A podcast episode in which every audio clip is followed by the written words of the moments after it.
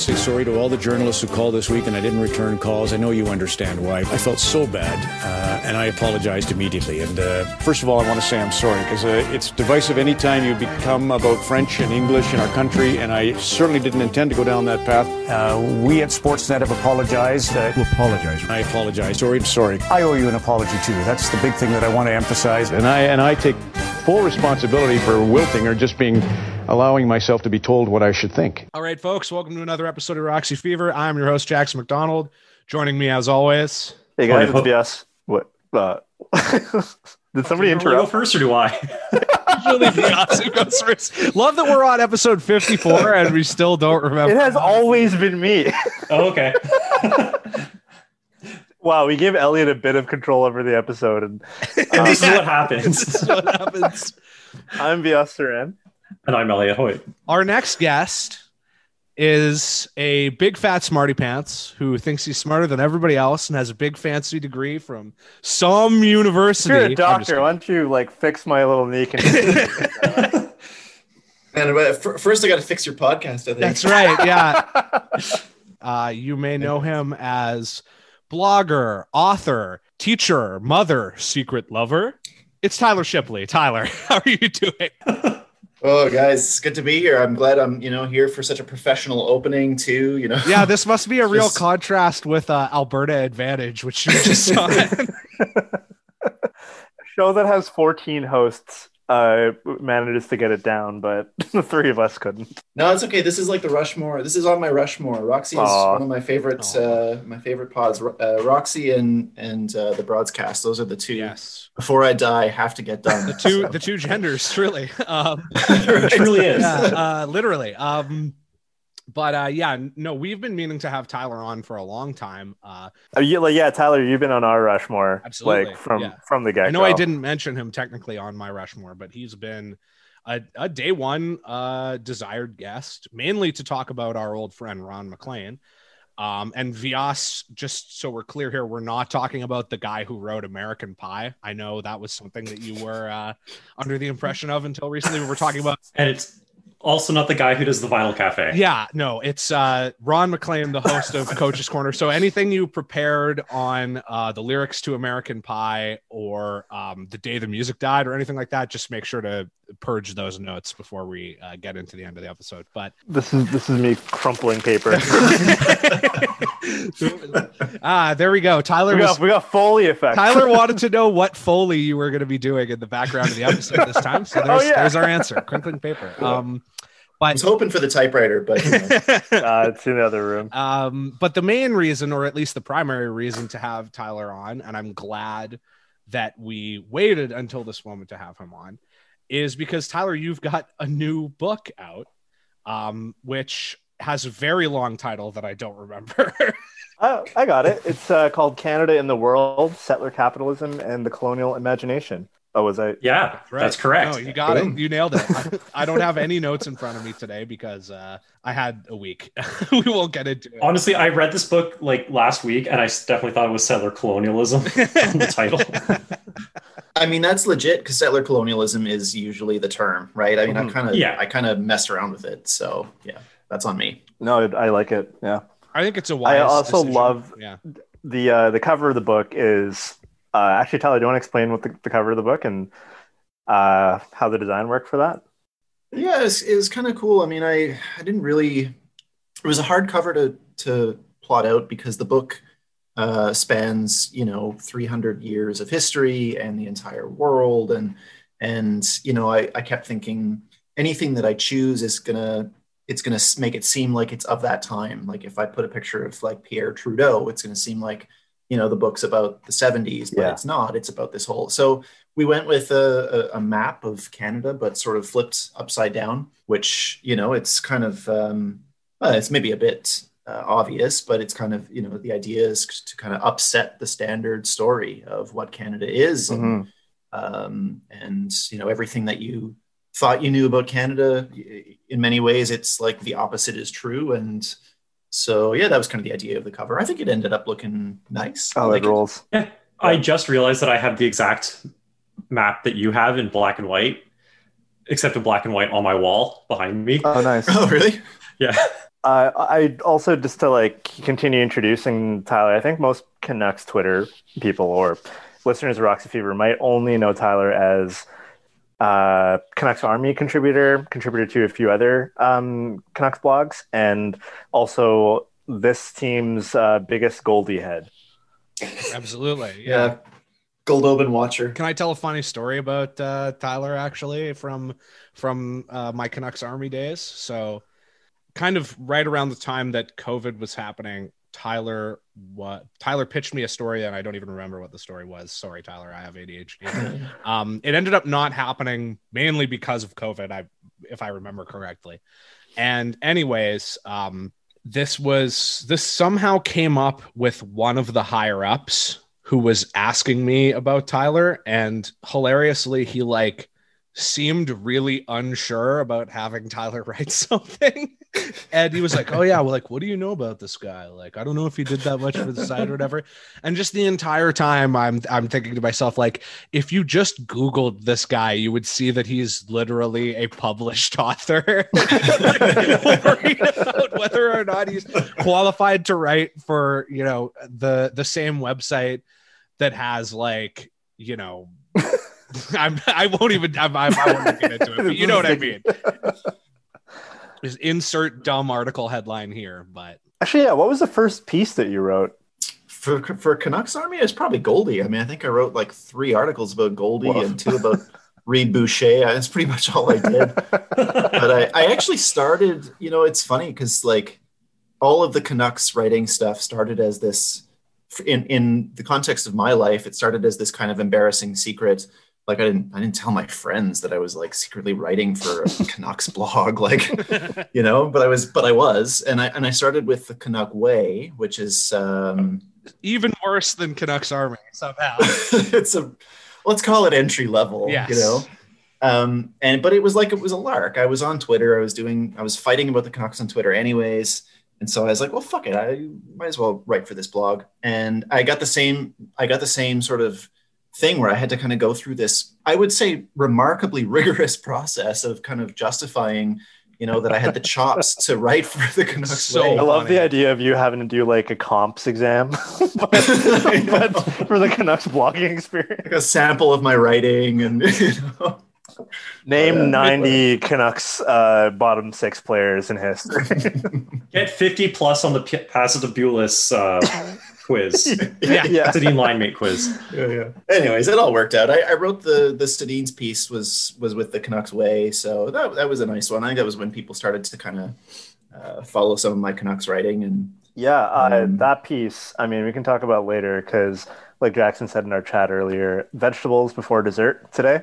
Um, we won't be Yeah. talking about the Canucks until the second half of this episode, but Tyler wrote this uh, article about the Sedins that is probably my favorite thing written about the Canucks, uh, or or like hockey article ever. It and it elevates the city into this other level that if anybody like I send that article to people who don't pay attention to hockey when they wonder like what's so special about these two guys and I'm trying I'm trying to explain to them that it's not just that these two guys were the best at their in their career for uh, like a five year stretch there, but that they are the best example of it of of humans in a sport out there.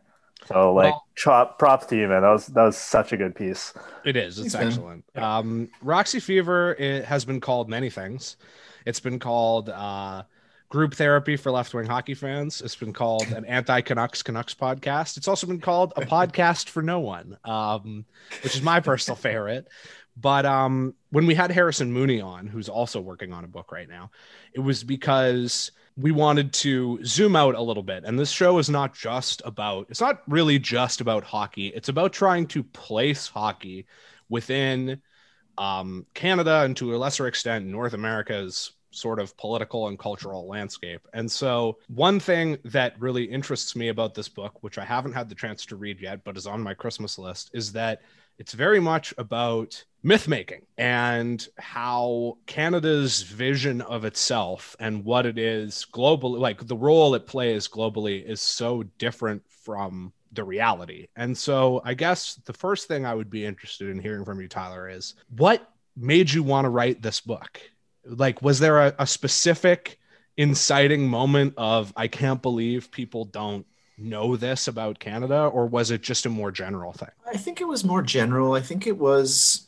I mean, I think what what at the heart of it was just all these years of of living in Canadian culture and swimming in it, and especially because I'm like you know a hockey fan, um, and and hockey is such a like a central part of the construction of Canadian culture and Canadians' vision of themselves. And I grew up in that, and I and I accepted all of it. Right? I mean, you know, we're going to talk about Ron and Don later. I mean, Ron and Don meant something to me as a kid mm. because I thought it was a reflection of what Canada was, and and in some ways it is, but not the way they intended. And so, I mean, I think what kind of really motivated me to write the book was how jarring it was as an adult when I start when I became a researcher. You know, when my job became reading what happened and actually and actually looking at the facts, which, uh, as the right wingers like to say, facts don't care about your feelings, and the facts really hurt my feelings because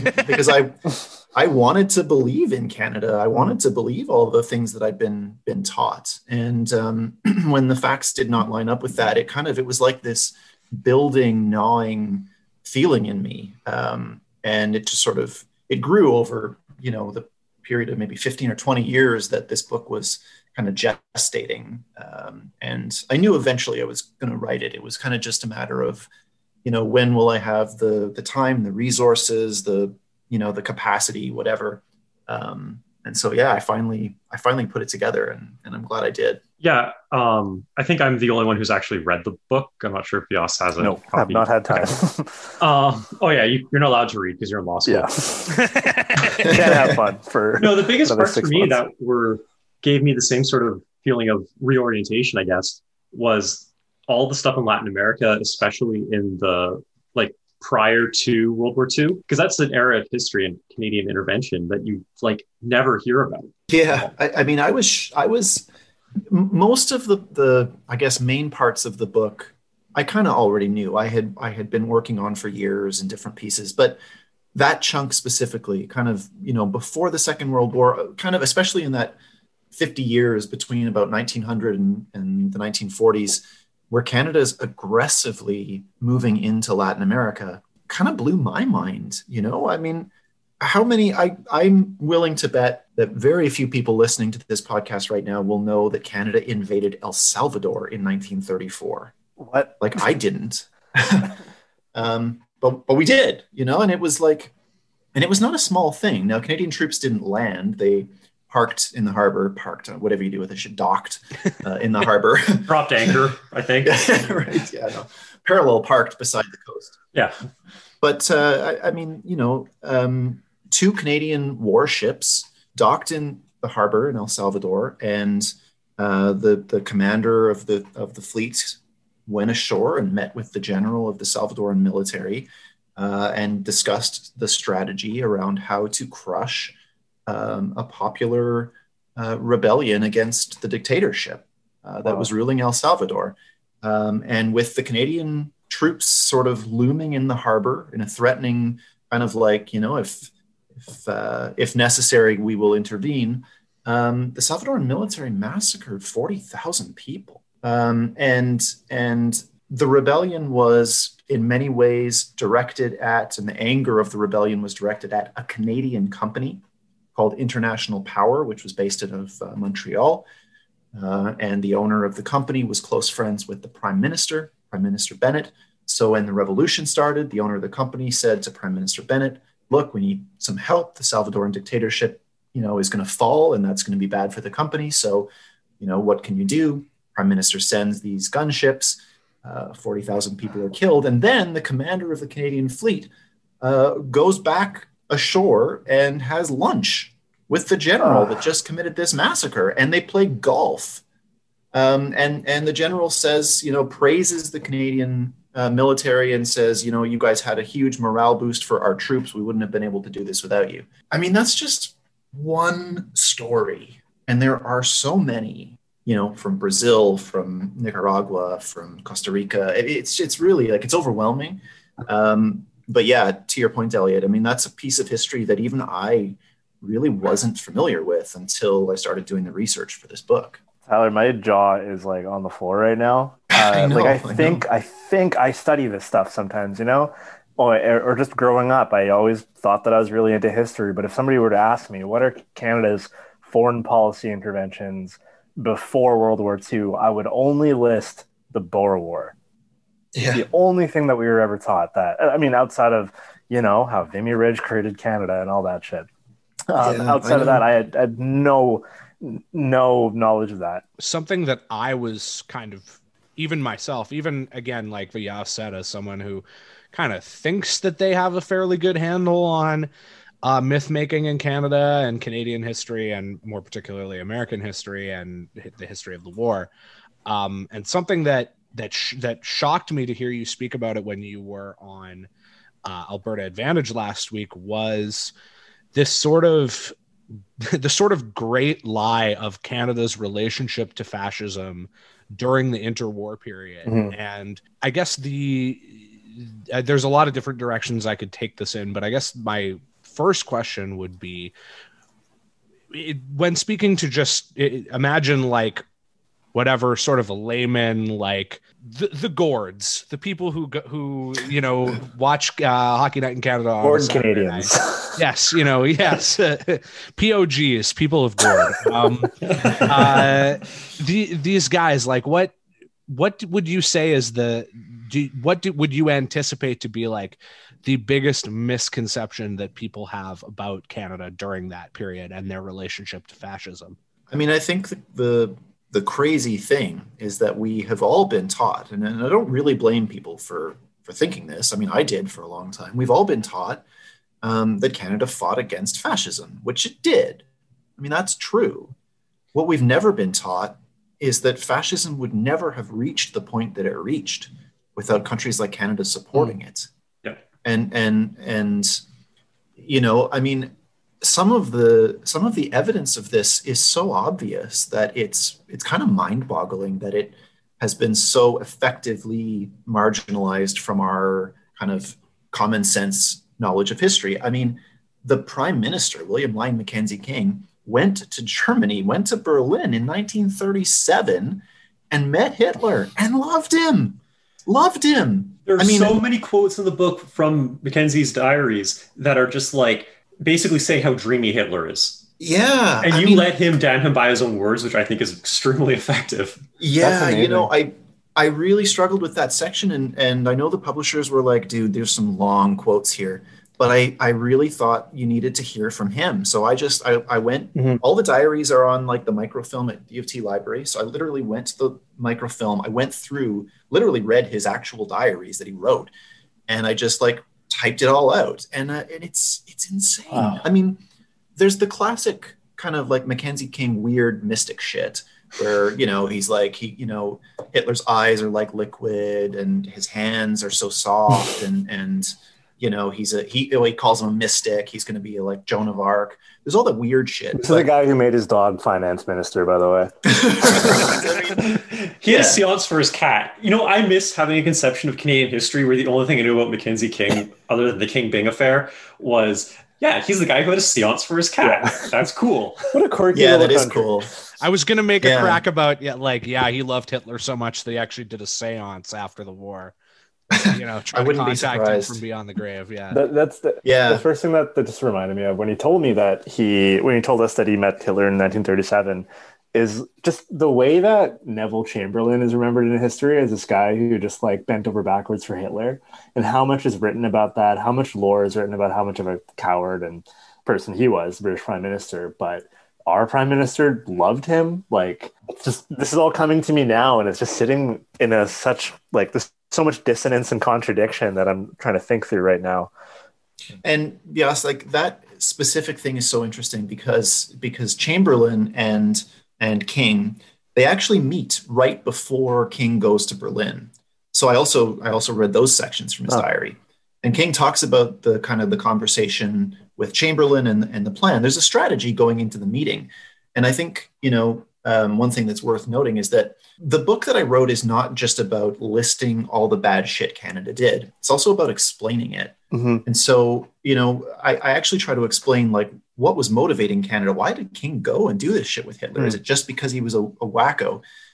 And the answer is no, it's not. Um, the West was perfectly amenable to fascism. It's not just Canada, it's the United States, it's Britain, uh, France. I mean, they were all pretty much on board with fascism. Keep in mind, most of these countries had their own colonies at the time and were effectively fascist in their colonies. Mhm. So fascism was not a wild leap. You know, Winston Churchill wrote letters to Mussolini about how wonderful fascism was and how, how Churchill would have joined him if it was necessary. So they were all okay with the idea of fascism. That was never their problem, which is an important lesson, I think. But where they were nervous was that Germany was a rising capitalist power. Um, and, and Nazi Germany, if it expanded, could threaten the central role that Britain and increasingly the United States played in world capitalism. Mhm. That was their issue. So when Mackenzie King goes to meet with Hitler in 1937, he talks it out with Chamberlain beforehand. And the strategy is go in there and convince Hitler not to fuck with the British Empire. Go east, focus on the Soviets, crush the Soviet Union, destroy the communists. Do that. We will let you do that Wow. just don't fuck with the British Empire. Yeah. And I mean, that tells you so much. That little piece tells you so much about, about what Canada is and what Canada's sort of core politics are about. Now, you can add to it, there's also that, you know, anec- not anecdotally, but kind of like at an individual level, Mackenzie King was himself a racist and an anti Semite. So when Hitler goes on a rant about how the Jews have ruined all the great German cities, you know, King is not bothered by that. He's totally down.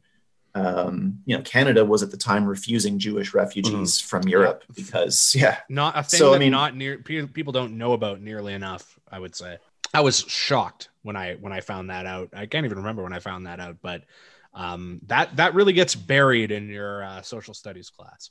No yeah, kidding. yeah. The whole narrative about Canada saving, you know, presumably saving the Jews from from the Nazis. I mean, man, if you wanted to save the Jews, you really could have just allowed them to come here as refugees. You know, Jews in Canada were desperately trying to get the Canadian government to accept, you know, their friends and family who were trying to flee Nazi persecution. And Canada just refused over and over again. So, yeah, I mean, the story is so different from from what we've been taught. And you know it's an uphill battle because at the end of the day canada does eventually join the struggle against nazi germany. So and that's a good thing you know like i don't want to make any i don't want to be misunderstood. Like it's ultimately canada ends up on the right side of history. But the fact that it was so hard to get canada onto the right side of history and all of the harm that was done because canada was on the wrong side for so long Mhm. I mean that has to be part of our our memory of it or it should be Mhm. This brings up something that I thought was quite also quite effective in the book, which is that you sort of tie your own family history in a little bit, just like how your uncle fought in World War II and how, you know, your great whatever level of grandparents were a part of the settlement of the pla- of the prairies. Because as someone who, you know, my grandpa fought, both my grandfathers fought in World War II and stuff, you know, there's sort of that personal element where it's like, oh yeah, I'm a descendant of history. And it's interesting or just nice to have someone who's willing to admit like that they are also a product of history. Yeah, I'm so glad you noticed that. And most people haven't really picked up on that actually. And because it is just dropped in here and there, they're just kind of short, quick mentions. But but I really like I labored over that decision and went back and forth about it. And, and in the end, yeah, I wanted to kind of just be like, look, here's how I got to where I am. Mm. You know, and it's not a I think part of the reason I did it is that white people get so defensive Mhm. Yes. you know as soon as you start talking about colonialism fascism uh, you know anyone who thinks that their ancestors may have in any way been connected to some bad shit they get so defensive Mhm. and um, i don't think we need to like i don't think there's any i don't think that's an appropriate response yeah my my um, i'm in canada because uh, my ancestors were working class people in in britain who fled poverty right? I mean, because capitalism breeds poverty. They fled poverty, came to Canada because they were promised, you know, a piece of land, and so they did that, and they took up a piece of land. And the piece of land they took up had literally just been stolen. It was in Manitoba. They took up land a few years after uh, the Canadian militia, supported by British troops, had uh, violently destroyed uh, a Metis uprising uh, to defend their land. And then that land was given to my ancestors. And Wow. that doesn't make me personally a bad person. Mhm. What would make me a bad person, I think, is if I wasn't honest about that, if I didn't acknowledge that, you know, at some level, try to work to right some of those wrongs. So yeah, I, I tried to kind of place my own my own lineage into the book and uh, for for better and worse, you know, some of my family members did cool shit, some of them didn't, and that's just I don't know, that's just how it is. Yeah, thank you for putting that in the book. That's not something I read often, uh, and I think a lot more people need to do that. I also just like the way that you laid out that history very succinctly and concisely. And it's funny to me because I feel like and it's it's such a case of the the pot calling the kettle black. One of the criticisms that you hear of the left, kind of particularly in Canada, at least from my observations on on Twitter and what else is that that like the left doesn't understand nuance or that we see everything in black and white. But I would say that what you just laid out there Mhm. about how Yeah. you have the v- people who are victims of systemic injustice in one country moving to another country to then inflict more systemic injustice onto another oppressed population in another country this is really the only discussing it in this way is really the only way there can be any nuance. Mhm, mhm. Yeah, and, and, in, exactly. and in that situation, it was benefiting from theft that had just happened. yes. And you can't just gloss over that. Even if you're not the even if you're not the one holding the trigger No, uh, you exactly. benefit from it and are dishonest about what happened. Uh, that's that's not nuance. That's black and white. Exactly. Yes. You took the words right out of my mouth. Yeah, and and and I think too, like you know, we're often again the left is often accused of being so moralistic. You know, we're running around canceling people, shaming them. I mean, you know, to a certain extent, that is true. That that exists. Although I would argue that's more of a liberal thing than a left Mhm. thing. But um, I mean, I- my approach, at least, is is not is not to be moralizing. It's more to be honest, right, and just say, look, this is what happened. We got to deal with this you know i don't i honestly don't think that you know i am a i am somehow a bad person and i'm guilty because my ancestors were Mhm. settlers i don't think that's how this works Mhm. i think that i have a responsibility like anyone to to try to make the world decent you know and and one of the the ways that that has to be done is to like acknowledge the things that have happened and and not just that they were things that happened in the past but that they continue to have ramifications Mhm. like the fact that my ancestors took up that land that had just been stolen is part of the reason that you know i've had a relatively soft path in my life where a lot of people haven't. You know maybe the people who were dispossessed of their land that my ancestors took several generations later um, who are struggling. I mean you know when indigenous people are, are struggling today for their land for you know the treaties to be upheld whatever else decolonization of the country i mean there's a reason that they're making the arguments they're making and, and we have to acknowledge that history and uh, that's like an obvious first step to me Mhm. you know is to just acknowledge it This touches on something that's been bothering me a lot in discourse recently, particularly among you know other hockey people that I know, but but just people generally is this sort of obsessive um, attempt to constantly, whenever these issues are brought up, like determine who is the worst or who's the most responsible or well yeah like these people are bad but they're not as bad as these people and therefore they're good in a relative sense. And it's it's very frustrating to me because it would seem to me that you can't really begin to try to solve any of these problems or address any of these issues if you don't have any kind of prescription for how they happen. And so it's important to recognize the role that let's be real here we live under capitalism. Most people are oppressed in some way but there are there are oppressed people who play a role in the oppression of other oppressed people. And if we don't start to untangle the relationships that we all have to this you know mo- this three-headed monster then I don't really see how we can ever so much as even have a productive conversation about it until Mm-hmm. we acknowledge all the roles that you know different um, sections of in this case canadian society played in colonialism Yeah, exactly. It's like I said before, like it's about being honest, right? I mean, it's like, look, there are poor white people, um, you know, and there's going to be more, by the way, in the next 10, 20 Yeah. years. Like it's going to get a lot, things are about to get really shitty. And, and, um, you know, there are poor working class white people who are pretty fucked over by this system in a lot of ways.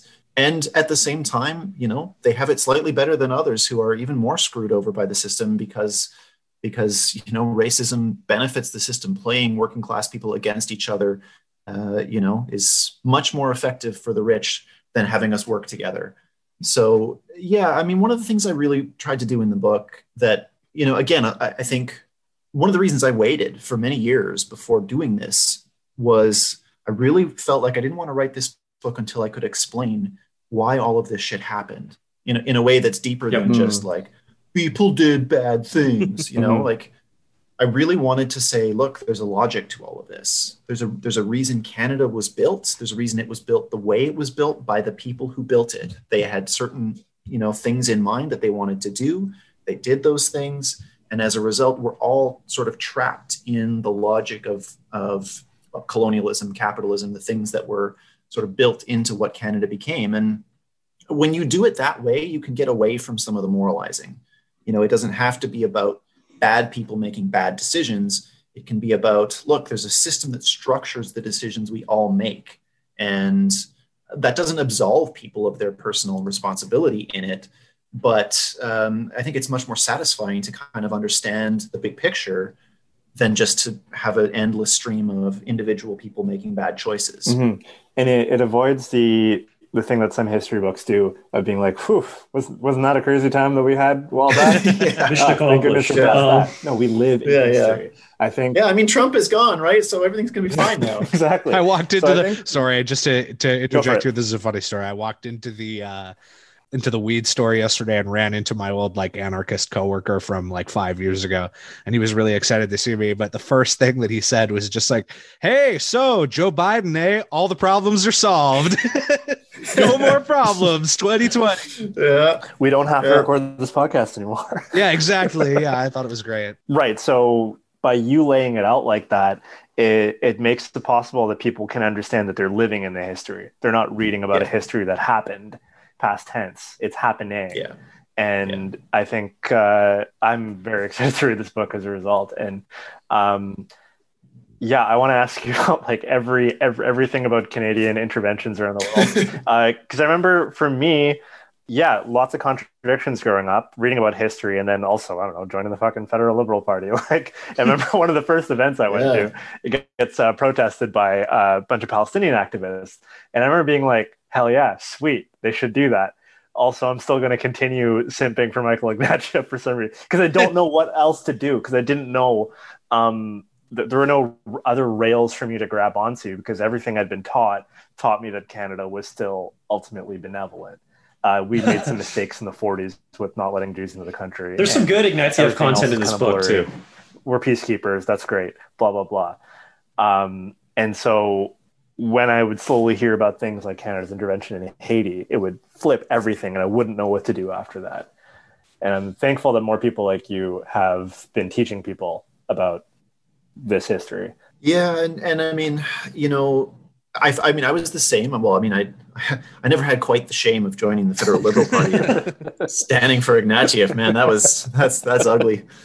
We really didn't we really didn't give Vyas like we we really need to set aside some time so soon to to get into the whole um Vyas is a secret liberal uh conspiracy theory that is uh floating around Twitter. But unfortunately we'll have to uh we'll have to set it aside We'll for have the struggle so session one day. to. I promise that. absolutely. I can't wait. We should do it for the Patreon, just a bonus episode on the the time that you spent with the Canadian Liberal Party. Anyways. Yeah, it's definitely been one of my favorite uh, pieces of Twitter lately. Yeah. Is that revelation? I, I am love the it all. journalists who went after you for that. And they got mad at all of us for making yeah, jokes about it. Yeah, go easy on him, guys. I love that. That was I know. Anyways, Um, yeah, Elliot, to your point, there is. I did get some great Ignatieff uh, content in the book. I don't know if you guys know this, but Michael Ignatieff's uh, family uh, actually came from Russia. They were um, they were Tsarist nobles. They they were a noble family uh, in Tsarist Russia. So Michael Ignatieff's grandfather was was a count um, in Tsarist Russia, and they, uh, you know, during the revolution, they fled, of course, and they worked closely with a British bank to get their money out, of course, uh, and they found their way, you know, to Canada eventually.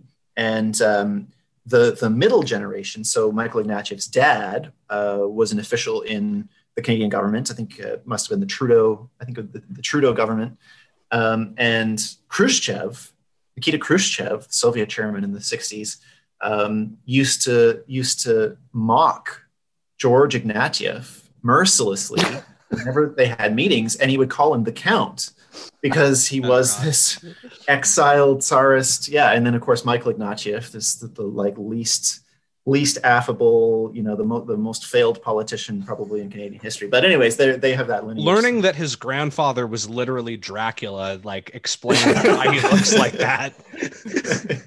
yeah, true. Yeah, um, but um, oh, please.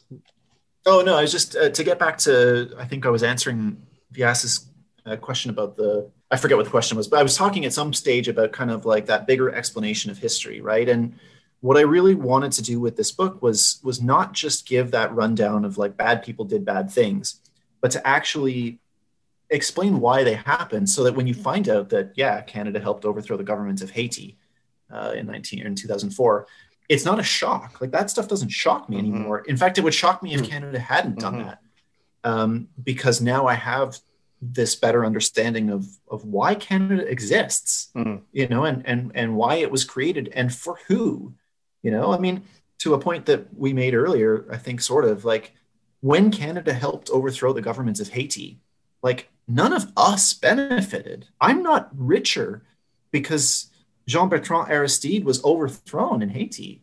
Uh, you know, um, mm. SNC Lavalin is. There's a, there's a few other companies that are a lot richer. There's a few. There's a you know the Canadian elite are richer as a result of having overthrown that government and, and fucking over the people of Haiti. But I'm I didn't benefit from it. Mm-hmm. I don't imagine any of you did. So that's part of it too. Is like once you start to develop a better sense of what Canada is, how it functions, and who it functions for, um, you can actually let go of some of the sense of like responsibility or or that you're somehow like I don't feel bad about the stuff Canada did because that ain't me. Yeah. You know, mm-hmm. it's that's not done in my name. I am I am an opponent of what Canada does in the world most of the time. And so um, I don't have to feel guilt. I don't have to carry some sort of weird guilt thing about it. I just have to make sure that, you know, I'm I'm sort of in solidarity with the struggles against that. And there's right? examples of people doing if, good things in this book too. Like there's at one point Canada considers sending soldiers to help in the Russian Civil War. And instead the garrison in I think it was Victoria mutinied. Oh yeah. Yeah. Which is just like yeah, yeah, that's, that's insane cool local history for Jackson there. Yeah, that rocks. I didn't know yeah. that. Yeah, it's a super cool moment. Like right after World War One, you know, most of the soldiers that fought in World War One um, are, are really pissed. They're really angry. Um, most of them had been conscripted. They didn't even want to fight in the first place. They were forced to. Um, obviously, the war was hell. It was for nothing. They all knew that. You know, working class people aren't stupid. We usually know, you know, at some level, we usually know what's up. And and so these guys were angry. And it's 1918. The war is over, and Canada is trying to send more soldiers to Russia to crush the Bolshevik Revolution. And these guys were like, fuck this. You know, many of them were sympathetic to the revolution. Uh, all of them didn't want to, you know, throw their lives away to destroy it. So there's actually, there were two or three mutinies, but the one that you mentioned, Elliot, was in Victoria. Uh, it was a French Canadian guy, I think, started it by sort of shouting, On n'y va pas, we're not going to go. Uh, and then there's this like mutiny in the streets. And, you know, the, the commanders are sh- firing pistols at their feet to force them to march. Uh, they're eventually marched at bayonet point to the docks. It's but it's it's like those are the the moments where it's you realize that the fact that you're born in Canada or that you have Canadian nationality mm-hmm. does not mean that you're inherently wrapped up in the things Canada does. Mm-hmm. You have a choice. You can you can choose what things you want to support and what things you don't. Mm-hmm. And you know, I, I really respect the choice that those Yeah. guys made. Yeah, we're not offending your family when we say uh, our, our critical feelings about poppies, for example. That's not Yes. about that. And then the flip side of that mutiny would be obviously like the Mackenzie Papineau battalion that went to Spain to fight the fascists there. But then the Canadian government not only refused to support them, but almost worked to criminalize that, which is another. just- Oh, while we're talking about World about Wars that and Remembrance Day, I think you know the soldiers of the MacPaps are who we should be remembering. Oh, totally. I mean, again, it's like when we go back to the history of Canada in World War II, the most, I, I would argue, the, the pivotal turning point moment in the rise of fascism is the Spanish Civil War, which happens before World War II. Um, you know, Spain has a democratic government, uh, and there's a s an election, and a left-wing coalition wins. It's not a revolution. It's not they're not the Bolsheviks, but it's a kind of you know coalition of liberals and leftists, whatever you know, imagine a kind of NDP, well, a bit more left than the NDP, I guess, but you know, a, a sort Could of you left-ish government. yeah, right. Yeah, I take that back. That doesn't exist. Strongly take that back. Yeah, Come on. exactly. But uh, you know, there's a leftist, left-ish government in Spain, and uh, and a general in the army obviously doesn't like it, so leads a fascist uh, coup or revolution um, to try to destroy the government and turn Spain fascist. This is an obvious turning point moment, and everyone in 1936 knows it. That's how it's being framed. People get that this is a kind of like lines are being drawn here. Hitler is in power in Germany, Mussolini is in power in, in Italy. They are both supporting Franco in his attempt to turn uh, Spain fascist. So, what does Canada do? Nothing. Absolutely nothing. And not out of fear, not out of like, oh, we don't want to. There's it's always framed as though it was like this fear or weakness. No, it was a political choice to support fascism. Canada did not want to see a left wing government in Spain. And so Canada was perfectly happy to allow the fascists to rise in Spain and kill all the communists. And to Elliot's point, there were a bunch of Canadians that said, fuck that. Um, they organized themselves. They, uh, through the Communist Party of Canada, they were organized to get to Spain. The Canadian government wouldn't send them, wouldn't support them, made it illegal for them to go. Um, but they were, you know, effectively smuggled out of the country, went to Spain, and joined the international brigades, which came from all around the world to fight against fascism in Spain in the 1930s. This was the first, this was like the moment. If Hmm. you were going to take a stand against fascism, this was it. This is Mhm. where you stop it before the fucking Holocaust happens.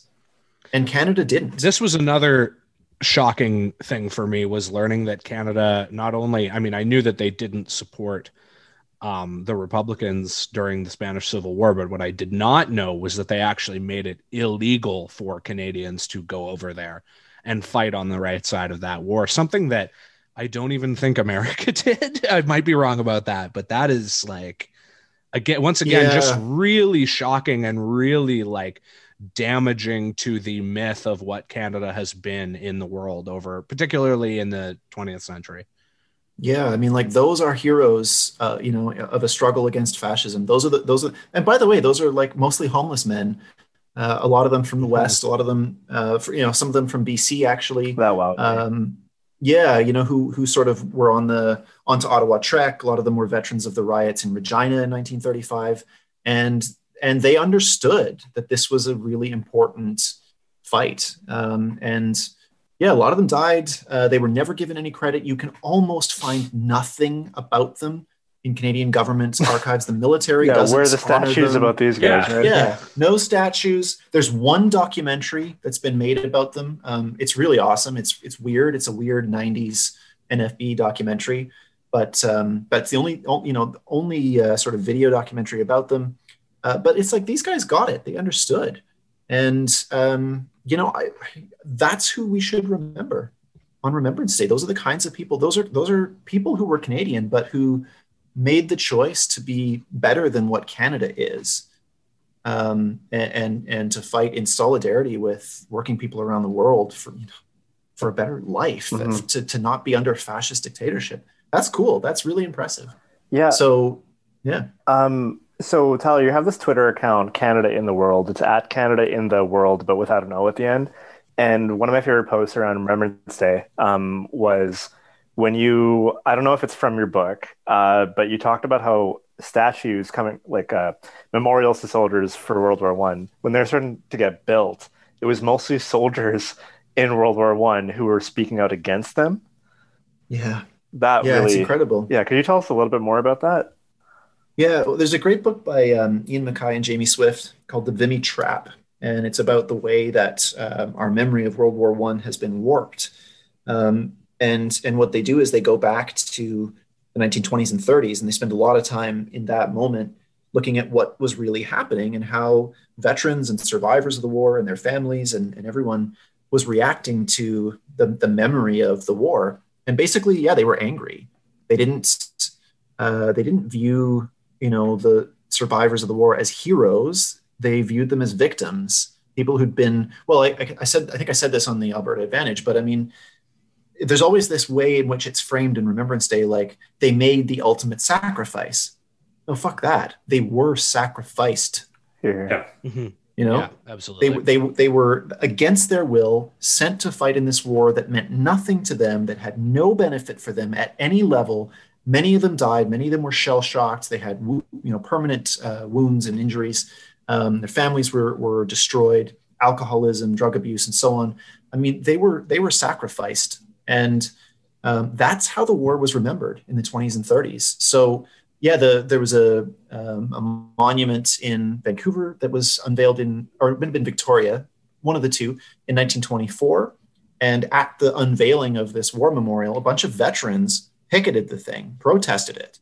And the people who were there who wanted to celebrate the memory of the war got mad at these veterans, you know, like, you know, how dare you? This is disrespectful. Disrespectful to whom? Themselves?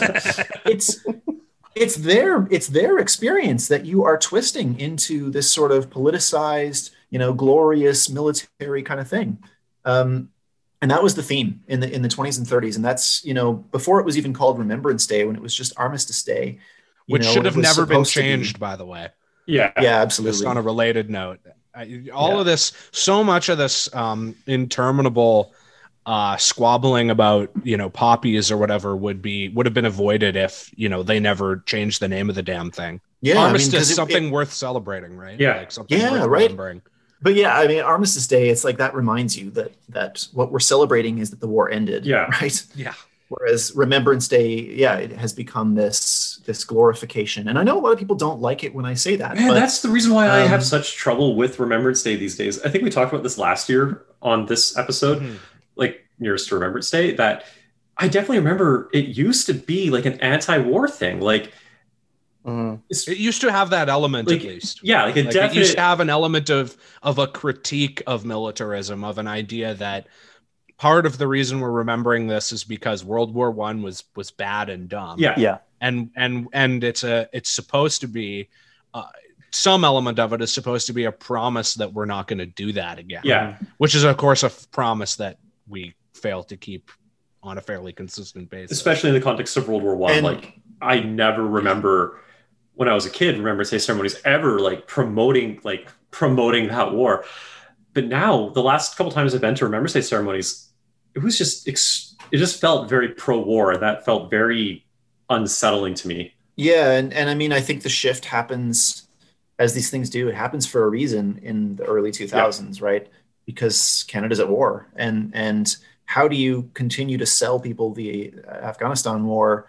You know, um, while you have these Remembrance Day ceremonies that are supposed to be about how war is awful and shitty and does nothing. Mhm. like at some point you know people might have started to clue in that like what exactly is the war in afghanistan about what, what are we The doing classic "What are my like- freedoms doing in Afghanistan?"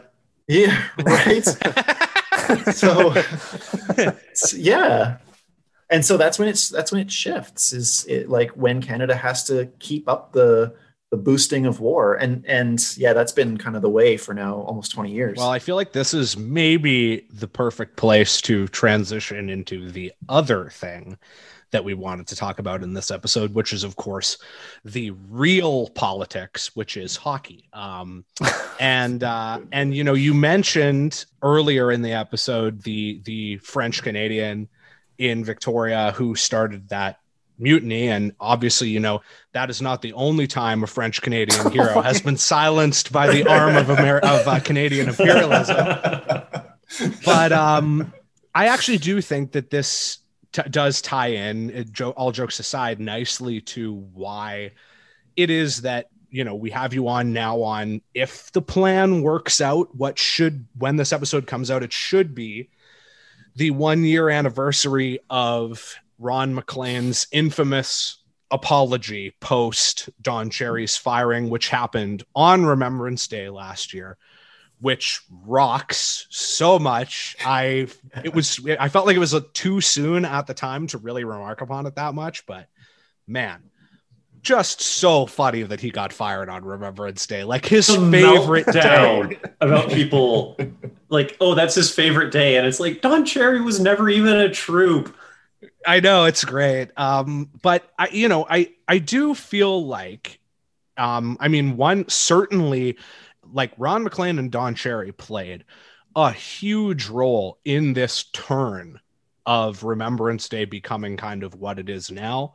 Um, I know as far as as far as the Canadian military is concerned, Ron and Don are, or rather were, their chief propagandists in Canada. There was no better propagandist for these ideas that we've been talking about for the past little while than Ron MacLean and Don Cherry. And the reason why I I, I don't want to um I don't want to assume too much, Tyler, but I think part of the reason, at least, why Ron MacLean is a figure of such um, such a risable figure for you is because Canada is sort of on the global stage a Don Cherry that always has a Ron MacLean right there to absorb that kind of criticism and diffuse it. Yeah, that's a good way to put it, man. Yeah, I mean, the Ron MacLean is is, you know, if there's a if there's a list in my head of the people I hate the most in the world, um, Winston Churchill, Ron MacLean, you know, like, maybe Todd Bertuzzi. I, I don't know, like, Oh, you Oh, that's that, that was a spicy. Spicy take on this show. yeah, sorry, I know, Well, yeah. Um, You're on the wrong show, man. Todd Bertuzzi, look, Todd Bertuzzi, own- like the first time he did something wrong was like last week. So Last I don't week, yeah, if- yeah, that's fair. But yeah, Ron MacLean. I mean, the thing about Ron MacLean, the Ron and Don thing, the double act, right? Um, Which it is. was always Don Cherry Yes. doesn't work without Ron MacLean. Oh God, no. Have you ever? I mean, that when they used to do the Grapevine thing with um, uh, who was it? One of the other CBC. Anyways, it didn't work. It was it was always those two. Uh, I mean, Ron MacLean's career is it exists. I mean, look, Ron MacLean is a very mediocre person. There's not there's not much about Ron MacLean that is is in any way interesting. Um, he's he's a referee and a kind of a broadcast-ish guy. Um, what Ron MacLean did was he made a career for himself um, by being Don Cherry's handler. That's what he did. He he took a man who was totally unfit to to be you know on television in a liberal society, and he made it palatable. He he was able to sort of tame the lion of Ron Cherry, or I should call them Ron Cherry because they're the same, but he was able to tame Don Cherry just enough and and soften him just enough that the guy was on the air for 30 years. And and the thing that finally got Don Cherry fired was like not much worse than any of the things he had said for 30 years. No, the climate, the political climate changed. That's what got Don Yeah. Cherry fired. What he said that particular instance was a it was a version of things he said a, a bajillion times, first of all. And um it's honestly not probably not even the worst close to the worst thing he said. I'm kind of drawing a blank on what my uh nominee for worst thing Don Cherry has said would be but it's not that. It's probably No. something about um women in locker rooms or Yeah. you know uh yeah there's there's all kinds of um he's also said some really di- pretty disgusting things about players and injuries as well um you know again like unfortunately i don't um i prepared readings on ron not don today but i can i can tell you for sure that it was not the worst thing he's ever said no, and probably no, no. not even the worst thing he said on air No. Oh God, no. And and it was Ron that allowed and and made it possible for Don to survive as long as he did. You know, Ron sold it to us. Ron Mhm. sold it to us by by um, mimicking a sort of liberal distaste for what Don did. And you know, one of the and I could you know I got to be careful because I can go on and on and on about this, but you know, one of the things with with Ron MacLean that always fascinates me is that people imagine somehow that you know that they have radically different politics.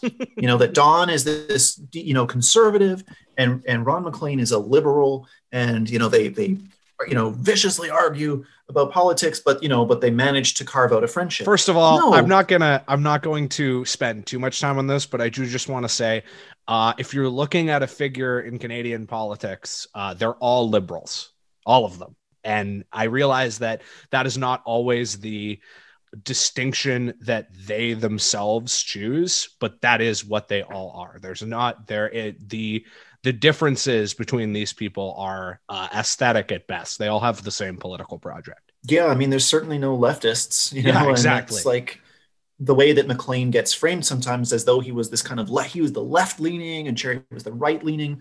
I mean, that was nonsense. Um, It's just Hannity and Colmes for Canadians. Yeah. yeah, That's all it absolutely. was. Like, yeah. and I think it's funny too, you know, um, because Jackson, you mentioned the the one year anniversary of his apology, so I went and, and watched it. And the funniest thing about Ron MacLean's apology for the Don Cherry incident is that the first thing he says is that he had a long conversation with Bobby Orr about it. God, the, Right? the timing of this is so perfect too. Isn't it um, incredible? Just, Like, just in so, case yeah. somebody doesn't get the context for that, Bobby Orr endorsed Trump like two days before the election. Yeah, that's right. Yeah, and like took out a full page ad in some newspaper endorsing Trump. So, I mean, here you've got Ron MacLean, whose best buddies are hardcore Trump fans, Bobby Orr and Donald S. Cherry.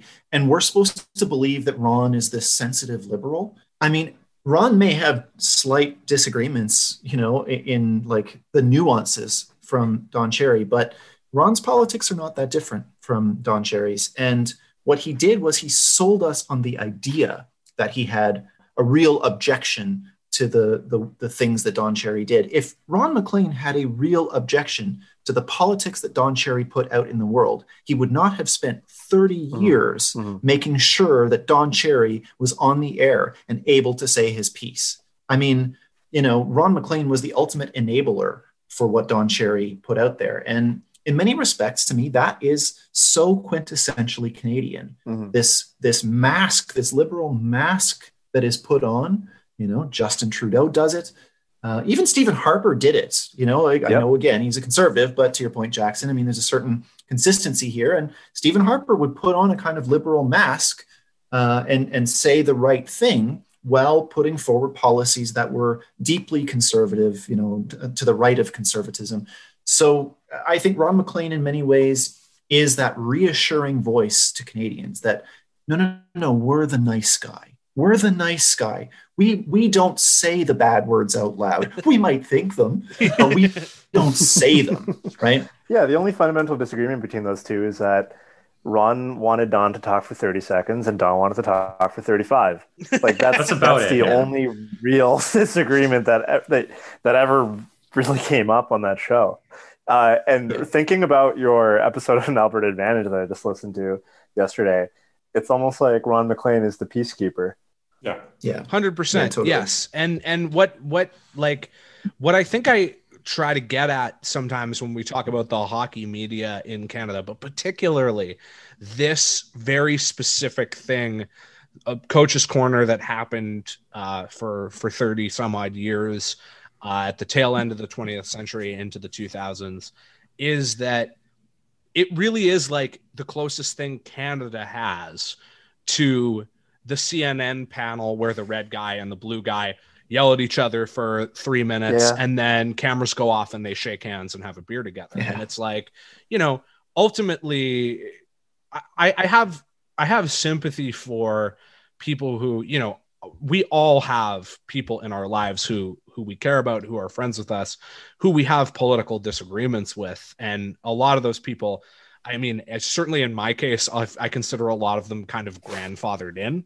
Um, but ultimately like if you have real disagreements with people, it's going to come up earlier than 30 plus years in in the form of a very very half-assed public apology on television where Yeah. where you don't even get into the reason you're apologizing until 2 minutes in.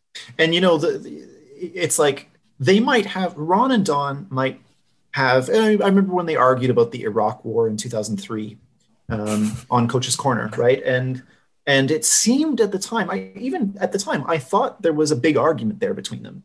Um, you know, and and Don wanted Canada to join the war against Iraq, and Ron wanted Canada to wait and see if the United Nations endorsed a war against Iraq before joining the war against Iraq. And at the time, somehow I I believed that to be a really big distinction. You know, now uh, I'm less of an idiot, and I recognize that there's very little distinction between those two things. In either case, you're talking about an aggressive war against uh, another country that would inevitably, invariably cause mass destruction, mass death, which it did, um, and would ultimately only serve the interests of corporations that would go into that country and take advantage of, you know, the post-destruction boom and the contracts that would be handed out by the occupying army, which is what happened.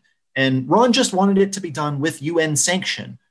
Ron just wanted it to be done a bit nicer, a Mhm. bit less, with a bit less Bit vulgarity, more paperwork. with a bit exactly. If that doesn't And- and- if that doesn't sum up the the meaning the degree to which there is a meaningful distinction between the two, I don't know what does. Yeah, Yeah. exactly. And and that's precisely why the Ron and Don thing has been so central, I think, to uh, kind of understanding where Canadian political culture is at. They framed our understanding of like the range of possibility because there was no voice on that panel that could say, hang on a second, is it possible that we should fuck off and have nothing to do with an invasion of Iraq at all? No one said that. You know, at no point in the entire history of the Afghan war, at no point was there any discussion on Coach's Corner about the possibility that maybe the war was a bad idea. It was never even an option to be discussed. It was just varying degrees of to what extent are we gung ho about these wars. And that framed the, the sort of political debate in Canada so that it almost started to feel like there was no possibility for a more critical position. That's that's Ron MacLean's legacy, you know, politically in Canada is to make it, you know, to to narrow the frame of the debate. Um, and yeah, I mean, and we're just getting started. I got oh, there's just Keep going, buddy. well, it's Ron it- MacLean. I would say too to anyone who wonders why we do a you know hockey and politics podcast and why we talk why we talk about these things on what is ostensibly supposed to be a hockey podcast. Well, there was a moment in 2003 where on the nation's most watched hockey broadcast there was a long discussion about Canada's involvement in Iraq.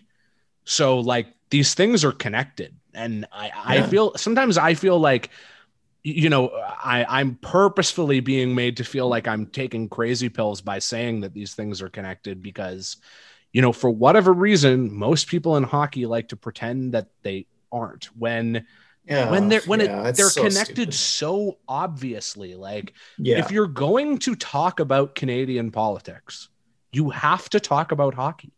yeah. It is And- the, the two are inextricably linked to one another. You you cannot pry one from the other in this country. It's like football in in America, but it but but to 10 times the degree because of the way that Canada uh, hockey is so singularly part of the Canadian identity in a way that I would argue like uh, other sports just aren't in other countries. Maybe maybe um like association football in some Yeah. European countries. yeah. but- It's like football if CNN and Fox News were not watched by anybody, that everything was funneled into the bro- a football broadcast. exactly. Yeah. Like Yes, Ca- that's perfect. Canadians don't watch the news; they watch Hockey Night in Canada, and this stuff gets transplanted in there.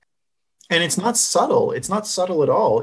I mean, as recently as I guess it would have been two seasons ago now, um, in the when when Washington uh, was in in the Cup Finals, Ron and Don went to Washington covering the Stanley Cup Finals, and I would I will never forget the panel they did, the coaches corner they did from the arena in Washington with a general of the U.S. military, Mhm. Well, and they spent the entire time. Uh, choose my words here. Uh, they, they spent the entire time they, they uh, admiring the uh, general um, and and talking about how wonderful he was and what they were doing. Don was beside himself. Don was like starstruck. That's Um, probably the happiest day of Don's life. Oh God, it was a thrill for him. That was like his version of Trump getting to have the hamburger party. Like he was Well, probably yeah, just yeah. so over and driving the moon truck. that. Yes, and driving Yeah. the truck. Yeah. And on the Trump point, um, Ron, this is during Coach's Corner. Ron says, "Oh boy, you know, here we are uh, in Washington, and I got to tell you, you know, uh, yesterday uh, Donald and I went and, and we went, we saw the Trump rally, and uh, and you know, uh, Don was just beside himself. That was just a, such an exciting moment for him to to see Uh, Donald Trump, as you know.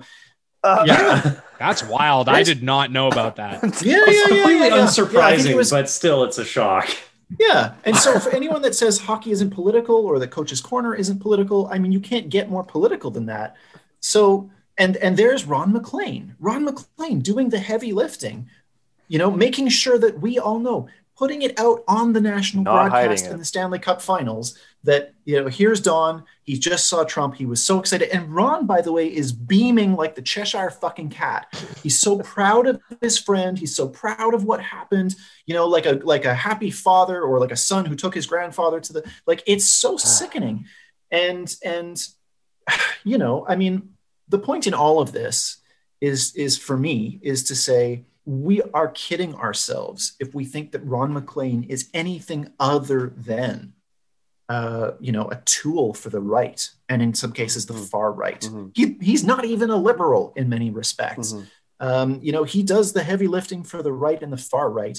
Um, and, you know, honestly, I, I think Ron MacLean, I, his day is going to come. I, I don't know when exactly, and I don't know what I don't know what it'll be, but before before the end of Ron MacLean's career, I don't know, guys. I just think that um, it's going to go down in flames for him. I, I- I just think that um, there's probably a lot we don't know about Ron MacLean that we're going to find out at some point. Um, maybe not. I don't necessarily. Like, I don't have like. There's no secret. I don't have a secret thing that's going to. But I mean, I guess what I'm getting at is People is- don't inter- uh, change their internal nature overnight, is what Yeah. you're saying. Exactly, Yeah. exactly. And and this is a man who, you know, again, I, I said at the top, like a kind of mediocre guy who built this career where he became the center. Ron MacLean became the center of the Canadian hockey world, right? Not Don Cherry, who was always this kind Mhm. of you know colorful side character thing, but Ron MacLean. You know how many any any person gets mentioned on the broadcast, and Ron MacLean can immediately tell you who their dad was, what junior team they played for, where they grew up. Ron knows everyone. He's like the center of the web. His whole his whole deal is being is going to some random like nowhere town in northern Ontario and being like, this is the this is the old barn where Alistair Fuck used to, you know, you know, playing old for Alistair the Fuck. yeah, exactly. Like Yeah. that's his whole that's like to the extent that there's a content to anything he does and I, I you know i have to be I'll, I'll be honest here like i have a i have a bias here in the, the fact that i also just do not think he's a very good broadcaster and some people would would disagree There's a level me. of You know, I- mawkish I- sentimentality that he really channels that some people like, and Mm-hmm. I cannot imagine Jackson standing for. yeah no i Cringe. i'm i'm It's I was- I was one of the few Yeah. people who, even at the time, was was I think pretty vocal about my belief that George Stroumboulopoulos was more enjoyable in that job, and that's something that I I enjoy that. stand yeah. by, even though a lot of people disagreed with me. Um, I I think that th- honestly, in a lot of ways, I actually think that that whole fiasco was a bit of a canary in the coal mine for where hockey has gone since then. But um, I digress. Yeah, it was an opening to something that could have been different that was Yeah. closed off, right? And I mean, the thing that I come back to with Ron, uh, you know, is like, okay, so he's the center of the web. He knows everyone. He knows everything. There is like, this is a man with a huge amount of power. He has to be right, uh, like in the way that in in small kind of worlds like the Canadian hockey world is. If you're positioned the way Ron MacLean is, you you wield a lot of informal power And let's be honest about what the hockey world is. Like it's a dark world, right? And, and we we know this. We know that it's a world filled with like horrific racism. And uh, you know, the stuff that we get, the stuff that bubbles to the surface uh, is is the tip of the iceberg. Yeah. You know, go to go to any junior hockey rink in the country, and and you know you can be confronted with the horrific level of racism, um, hazing, Yeah. and other cr- and other creepy sexual stuff. Yep. uh, Absolutely. sexual misconduct Yeah. by players, Not sexual nearly assault by players. people don't know like they have no idea the no clue the how degree dark to which is. like the you know junior hockey for a time was was not unlike the catholic church just moving uh people around from one area to another area who had who had done some very questionable things. I get people Yeah. in my dms sometimes telling stories sometimes secondhand sometimes not that are not my stories to tell. But yeah junior hockey at least for a time I, I i'm not gonna say that it's necessarily still like this because i don't know.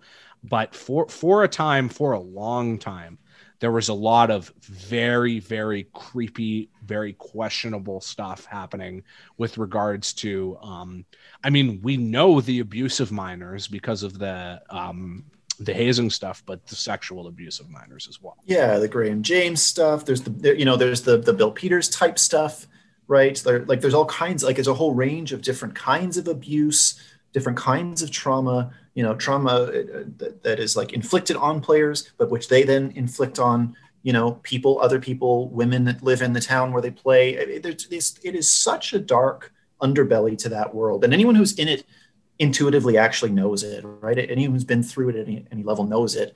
It's not talked about, but it's understood. And and back to Ron MacLean for a second. Ron MacLean knows everyone, knows every barn, knows every father of every son of every brother. If if Ron MacLean for 30 some years has been that deeply connected to the Canadian hockey scene, what is what has Ron MacLean known about all of these things and and chosen not to talk about? You know, um, I don't know. Obviously, I, I'm not in his head, but I just think there's so many there's so many red flags for me about Ron MacLean. Um, you remember when he used to host uh, hometown hockey with Tara Slone? Yeah. And Tara Slone couldn't talk because Ron would just have monologues the whole time. Like, do you remember that? Oh, I mean, it was. I. I felt for Tara. Like she could barely get a word in edgewise. I- There's such an ego to Ron MacLean. Uh, there- there's such a sense of like of his own importance.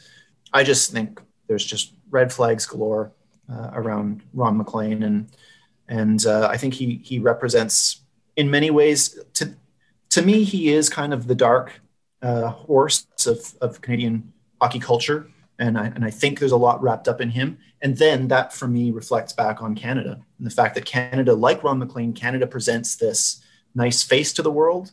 Um, you know, this kind of smooth appearance, you know, peacekeeping, helping other countries, foreign aid. It all seems to check out. United Nations, you know, Paris Accords, all seems to check out.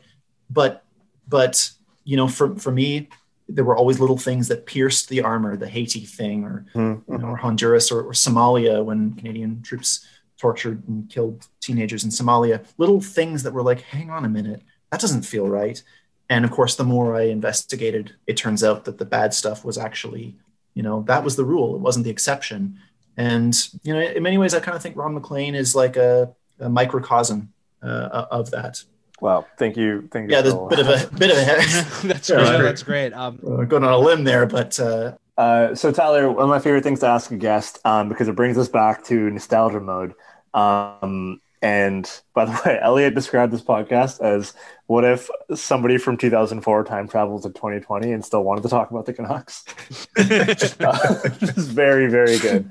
Um, is how did you become a Canucks fan? And uh, like from the top, and also, um, I know that you live in Ontario, and I just uh, I'm I'm always curious about how people outside of Vancouver become Canucks fans. Well, yeah, I mean it's it's hard being a Canucks fan out here because you know the games like sometimes the games don't start until ten thirty, and like ten thirty my time. So Mhm. you know it's like during the Willie era, it's like I'm staying up until one one thirty in the morning so that I can watch Joe Joe Labate and Cramarosa. You know? Perfect. Yeah, those are some guys. Uh, yeah. Anyways, um, yeah, my Canucks thing starts. Uh, so I, I was born in Winnipeg, um, but we moved to uh, Richmond actually when I was, um, I think, 5 Uh-huh. So I actually spent three years of my childhood, three really, really happy years of my childhood, And formative, uh, in too. Vancouver. Yeah, formative Yeah. years. Yeah. like that was Petri Skriko. I remember. I think Petri Skriko was uh, one of my favorite. I think Oh, it wow. was Petri Skriko. Yeah, that's no, that Um, sounds right. Sounds about right for that era. Yeah, It'd yeah. be like the early 90s Yep. or, or even late 80s. In any case, um, uh, so I, I cheered for the Canucks for those years, uh, but then we moved back to Winnipeg. And uh, All right, and I- back to Winnipeg. Can you? Can you so yeah, it was back to Winnipeg. It was like that was kind of I, I locked in at that point. Um, you know, I or got hardcore about the Jets, um, and uh, and everything yeah, was good right Timmy after that. and everything was Right? good forever. forever there was never any and then yeah basically i always say that like my first uh, relationship was with the jets and then when they were sold it was like my first time getting dumped and i was devastated i was like i was a kid i was probably 14 years old or whatever i you know i used to listen to the games on the radio and cry if the jets lost which i cried a lot Yeah, no kidding. um, so when the Jets were sold, I was like I was like, "Fuck this!" I just stopped watching hockey. I don't remember the late '90s of hockey. I don't. I don't care. There might have been some Colorado stuff going on, but I don't care. I don't know. I just didn't pay attention. And then I only started paying attention to hockey again uh, when the Sedins were drafted, because I was like, "That's weird. They're twins." Um, and I, something about it was interesting to me, so I started watching. And then you know, it's obviously like right from the start, there was all the the narrative about the Sedin sisters and all of that stuff, which I, I mean, I was too young to really say that I, I hated it at that point. I was still pretty young, but, uh, but I wasn't into it. I was kind of not, not sure what to make of it. And um, I basically started following the Canucks to follow the Sedins. And like really quickly, I got really invested in their story and I got invested in the fact that they were getting so much shit, that they were so different as players. They were so interesting as players, but always taking all this shit and um, so yeah that was kind of how it started and I, I really think my canucks fandom was was so much about the sedins i to the point where i was like when they left and especially because of how bad things were looking i was like i wonder like am i gonna stop am i gonna lose Yeah. I totally haven't. understand that. but yeah i was i was feeling that for sure Could you could you actually just like walk us through that article? Because I know it's been three years probably since you published it, right? Yeah i guess so But yeah i mean Pretend pretend I'm somebody who's like, who the fuck are the Sedins? Why is it so uh, like why are they so interesting? Yeah, they're they're twins, but um yeah, if you have the bar conversation with me, convince me, Yeah. own me. yeah, I don't know if I will be able to. But yeah, I, I mean the the Sedins thing. You know, we all probably know hockey is is like a deeply, deeply. I mean, I don't know what, what the right word is, but there's like a macho culture in hockey that runs really deep, right? And and it has some versions of it that are worse than others. Like the you know, this it's got its really bad sort of viciously homophobic you know versions but it's also got the sort of softer but i think still kind of harmful things around kind of like playing through pain and, and there's just so much about canadian manhood um, that's wrapped up in in hockey right and so the sedins were this challenge to traditional ideas of what it meant to be a man you know in the canadian sort of narrative of it because they um, you know, were swedish how dare they uh, be swedish they were swedish The worst thing you could soft-spoken. be in hockey. yeah right Yeah. um, they were Swedish. They were soft spoken. They didn't hit. They didn't fight. Um, you know, they they weren't brash. They weren't macho.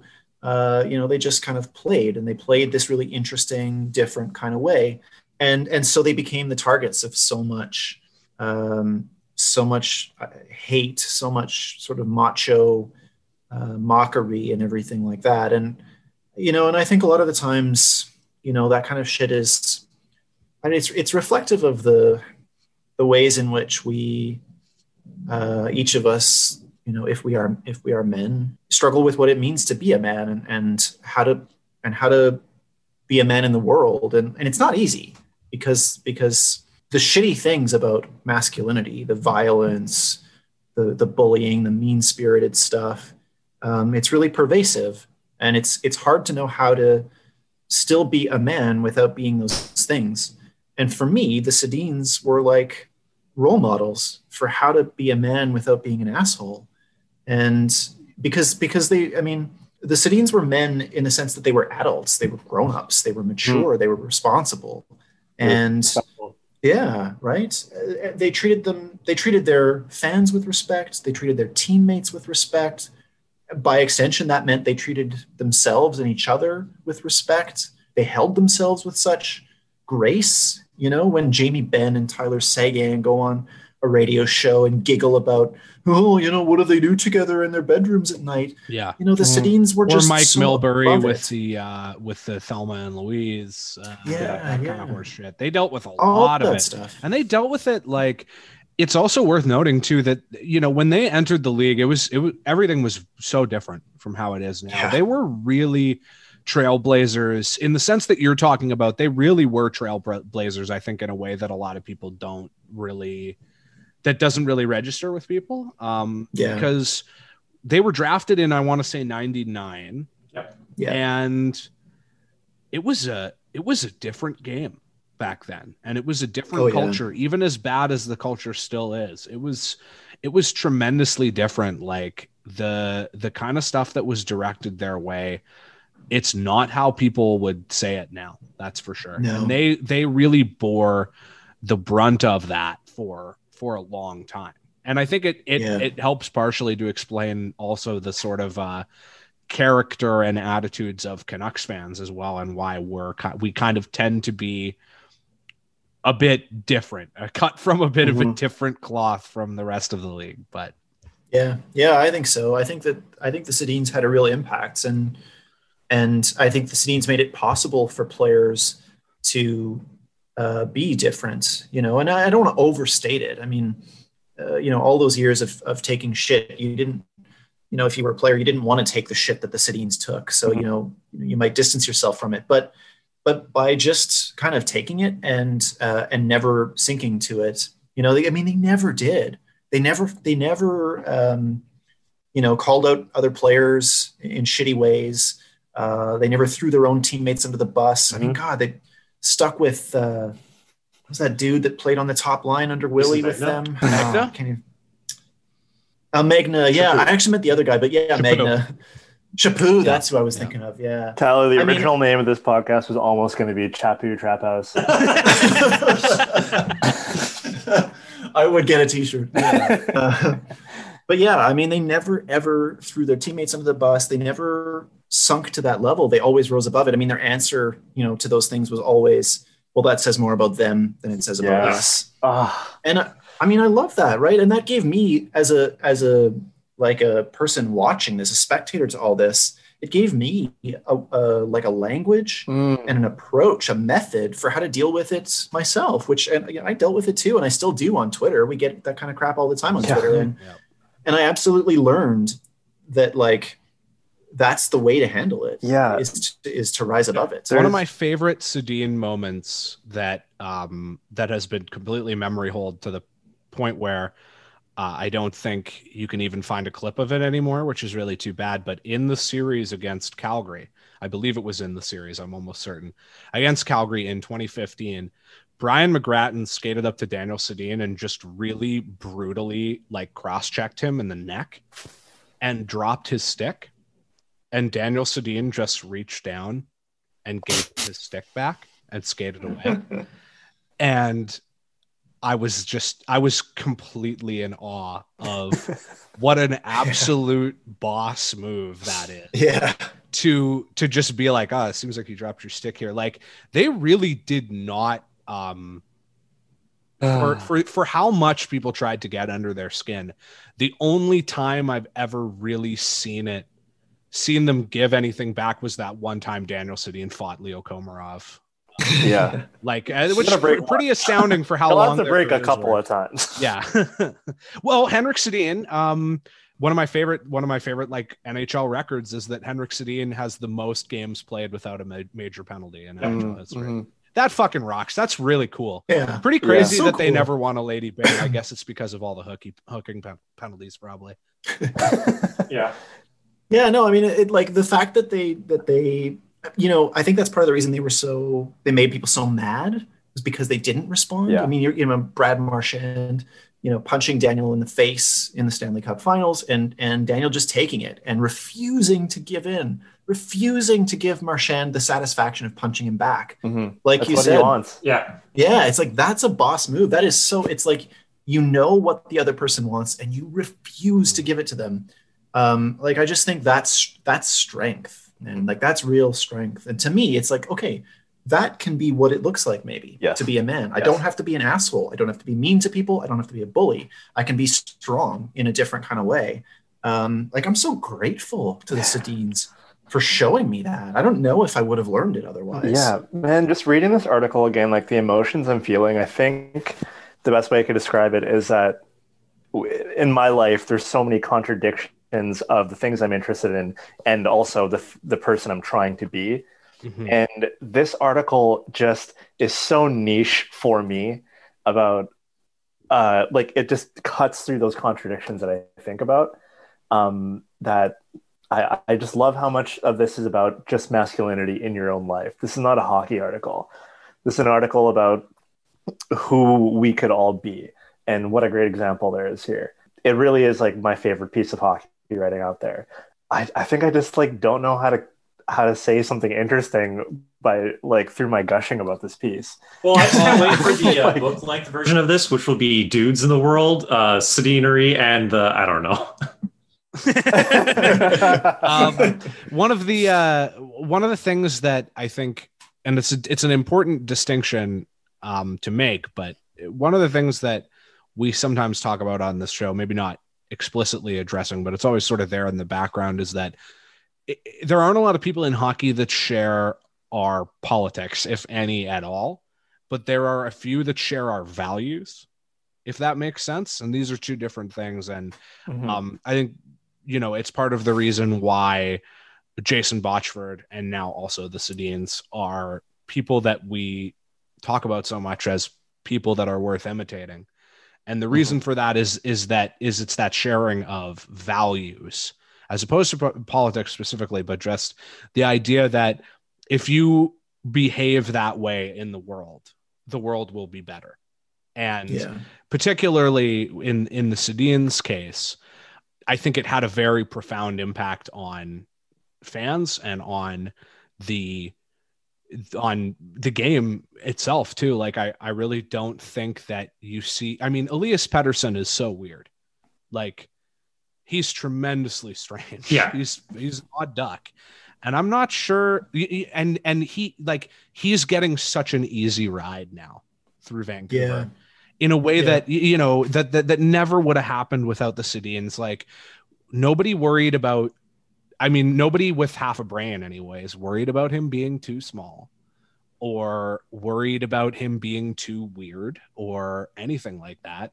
Because I think collectively, all of us said, you know, like we've seen this before, and and as a result, I mean, the play on the ice certainly doesn't hurt, but I feel like the Sedins played a huge role in there being the space within hockey culture for an Elias Pettersson to just step into the NHL and be amazing. I don't think that Yeah. happens without without somebody there like Henrik and Daniel first to take the beatings both on the Yeah. ice and uh, in the press. So Yeah. I mean, what you said about like values, I think is so spot on. I mean, for me with the Sedins, it's like you can, it's, it's obvious from the way they carry themselves that um, these are people who respect other people. Mhm. The Sedins respected people and, and, you know, on camera, off camera. I mean, you, you heard it from anyone that ever had any dealings with them. I don't, I literally have never, ever in my life heard anyone say that a Sedin treated them badly. no. Like they were, they they carried themselves with such respect for other people, and it's like fundamentally, that's the world I want. Like Yes. that's what the that's at the core of my politics. That's at the core of what it is to be on the left for me is a world where people treat each other well and with respect and dignity. And the Sedins may not have been, I'm sure they weren't leftists. I'm sure they wouldn't have shared a lot of my politics, but they basically acted the way I want everyone in the world to act. Mhm. So, I mean, yeah, they were really, and, and it's uncommon in hockey. You know, I mean, I've got lots of friends like that, but you don't see it in hockey very often. And especially then, you didn't see it. So it was really, it was really cool. And it like, I mean, uh, this is a strange maybe piece of the story, but when the Sedin started, I had this crew of friends. Um, uh, yeah, I was I still lived in Winnipeg, but I was cheering for the Canucks, and, and it was West Coast Express uh, era. So we watched the games. We went to Minnesota to watch some of the games against the Wild, and I was in this crew of friends, and and frankly, they were a bunch of assholes. um, Yeah. but I was I was like too young to really under, like I didn't I couldn't individuate and differentiate myself from it. I was just sucked into it in the way that you get sucked into a culture, Mhm. and I wasn't. I, I was a bit of an asshole uh, as a result of being friends with them. Um, you know, I didn't treat people very well, and I. It's it's a stretch. It's an exaggeration to say that the Sedins helped me get past that, but at some level, I give the Sedins some credit for being this kind of like in the background of my life. There was this quiet example of how I could be different. Mhm. Um, and you know, I mean, I eventually said "fuck you" to those friends, and I stopped hanging out with them, and I became a better person as a result. And you know, I mean, it didn't happen overnight, but it's it was like a long process of figuring out how to be more respectful to people for me. And it's like the Sedins were always there as an example of it. You could always ask yourself, how would Henrik or Daniel deal with this situation? And it would probably be good. So, yeah, I, I mean, you know, when they retired, there was definitely a piece of me that was like, you know, this is like why I cheer so hard for the Canucks is because I, um, what the Sedins represented is so important to me Yes. Yeah. and I wanted it to get I wanted so badly for it to get rewarded on the big stage, right? Which is why obviously the, the Boston series is like still I'll never be over it. I'm so Mhm. angry about it because because the Canucks were the best hockey team and the Sedins were the best players and Yeah. the best Yeah. people. I didn't. I know? didn't care if Sami Salo didn't get a cup. I didn't really care if Luongo didn't get a cup. It was about the Sedins for me. for sure. Yeah. Absolutely. Yeah. But that, that whole contradiction thing and talking about the friends going down to Minnesota and stuff, like, yeah, I grew up with a lot of meatheads. And it took me a long time to like be able to feel like I can hang out with other people. I don't have to act like them. Uh, and the Sedins are were yeah that quiet role model up on the shelf that was like those guys were doing it at such a high uh, caliber as, as as people as just high performers in their own career. Like why can't I do that? And so that last year of the Sedins, and especially that month around their retirement, um, was just such a interesting month in my head to be thinking about my own masculinity and and how I treat other people. Um, I'm I, I I absorb every single story about the Sedins and how good they were as people. I didn't I didn't even watch their highlights that month. I just would pour through those stories. Stories like them standing in line or like waiting in line at White's at the Kitsilano White spot for their table when like they would offer like, hey, we'll just give you a table now. I was like, no, no, no, we're gonna stand in line. Yeah. like stuff Yeah. like that. Um, and I I remember like I I kept my jersey in my car for like a month because I was like, in case I run into them, I really wanted to get them to sign the Yeah, jersey. fair enough. I remember I I've always even had a wanted dream. to interview them. Oh wow! I've always wanted to interview them. I, I, um, I always in the back of my head had this thought, like, you know, if I could just sort of get, if I could just connect with the right person that knew them, so that I could like sit down and do like this like long, deep interview about hockey culture, and you know, and, Yeah. I mean, it never happened. Maybe it'll happen someday, but yeah, I mean, I. I, I felt the same, Vyas. Like I just that whole month was it was super emotional for me. Yeah. Like, and I I wept during I think at least one, maybe two of their last games Mhm. it was all just so it was all surreal and and the, the fact they went to overtime and that the Sedins won it in overtime. I mean, it was just It was like it was magical. nuts. You couldn't have drawn. And- you couldn't have drawn up a better story. Yeah. Like no, I mean, if someone wrote it as a script, it would be like, what is this mystery fucking Alaska? Yeah. Like, that's not how the world is. yeah, Yeah, I went to that last home game alone Uh, like I just spent so much money on ticket on that one ticket just to go alone, and I cried like the whole game. Uh, yeah, yeah. Sam still occasionally mentions that like that's the only time he's ever seen me cry is at the Sedin's last home game.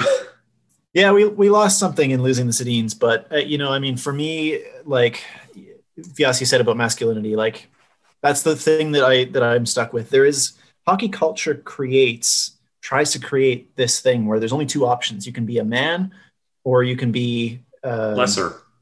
Any of the yeah, any of the other words I use are words I wouldn't say. Exactly. Right, but it's like Yeah. those are your two options. You can be a man, or you can be some version of a girl, and and being a man means you know being Chris Pronger or or Brad Marchand or, or some kind of jerk. And and the Sedins were like, no, you don't have to be that way. And Mhm. uh, That's and we true. don't Yeah. like and there's really no excuse you know and the Sed- sedins provided an example and there's just no excuse for for being that way and i don't give myself an excuse anymore and um, to your point it's like if they could do that at that level with that degree of scrutiny with that level of frustration they might have felt if they could still hold themselves with that level of respect then sure as fuck i can if somebody Mhm. you know cuts my line on the bus you know Mhm. whatever Well, I think we um we to be, we're running like way over time here. So there uh, we did get a voicemail according to Elliot. Yes. Do you want to play that for us, Elliot? Hey guys, it's Riley. Can we get a fucking hell yeah in the chat for Bolivia? Hell yeah! I don't know, I don't really know what to say. Uh, uh, I've been meaning to call in and talk, but uh, yeah, fuck yeah. That rocks. Hell yeah, dude. Yeah. Um, Uh, I, I have to Oh, yeah, apologize to Riley with- for taking this long to get around to playing his call on the show. Um, just completely forgot, and then I think the next one was the Dan Murphy episode, so it didn't really make sense to drop it in there. Getting, getting Dan Murphy to talk about Louis Arce. Yeah. yeah, that would have been. Dan was very gracious. I think trying to get him to talk about Bolivia may have a bridge too far, even for him, and how uh, nice and accommodating he is. But that's actually a perfect note to end on because you know this was the foreign policy episode of uh, of Roxy Fever. So um, yeah, no no hate mail this week. Just uh, send your love to Evo and the boys. Tyler, where can the good people find you? uh well you know i'm i'm on twitter and uh, so Le You'll Shipster? yeah, some spicy takes there. Uh, Lushipster, that's my that's my Twitter Very handle. Reddit and, of you. yeah, I mean it's a little embarrassing, but it's like I started it ages ago and Fair enough. No. it's stuck. Ellie underscore Shipster. Yes, and then at yes. Canada in the World for your uh, for your book account, really.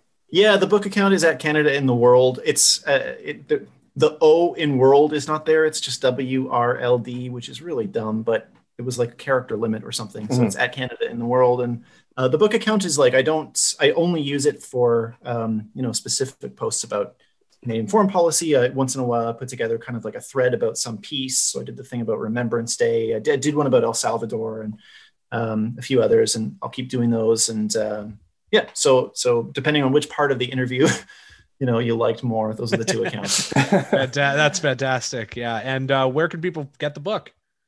uh, book is available at uh, the Fernwood Publishing uh, website, and I will say this: uh, it's it's quite pricey. Yes. Uh, is, that's unfortunately, that's, a that's a real tough part of this. But um, I can get discounts. Uh, I can offer a discount as an author.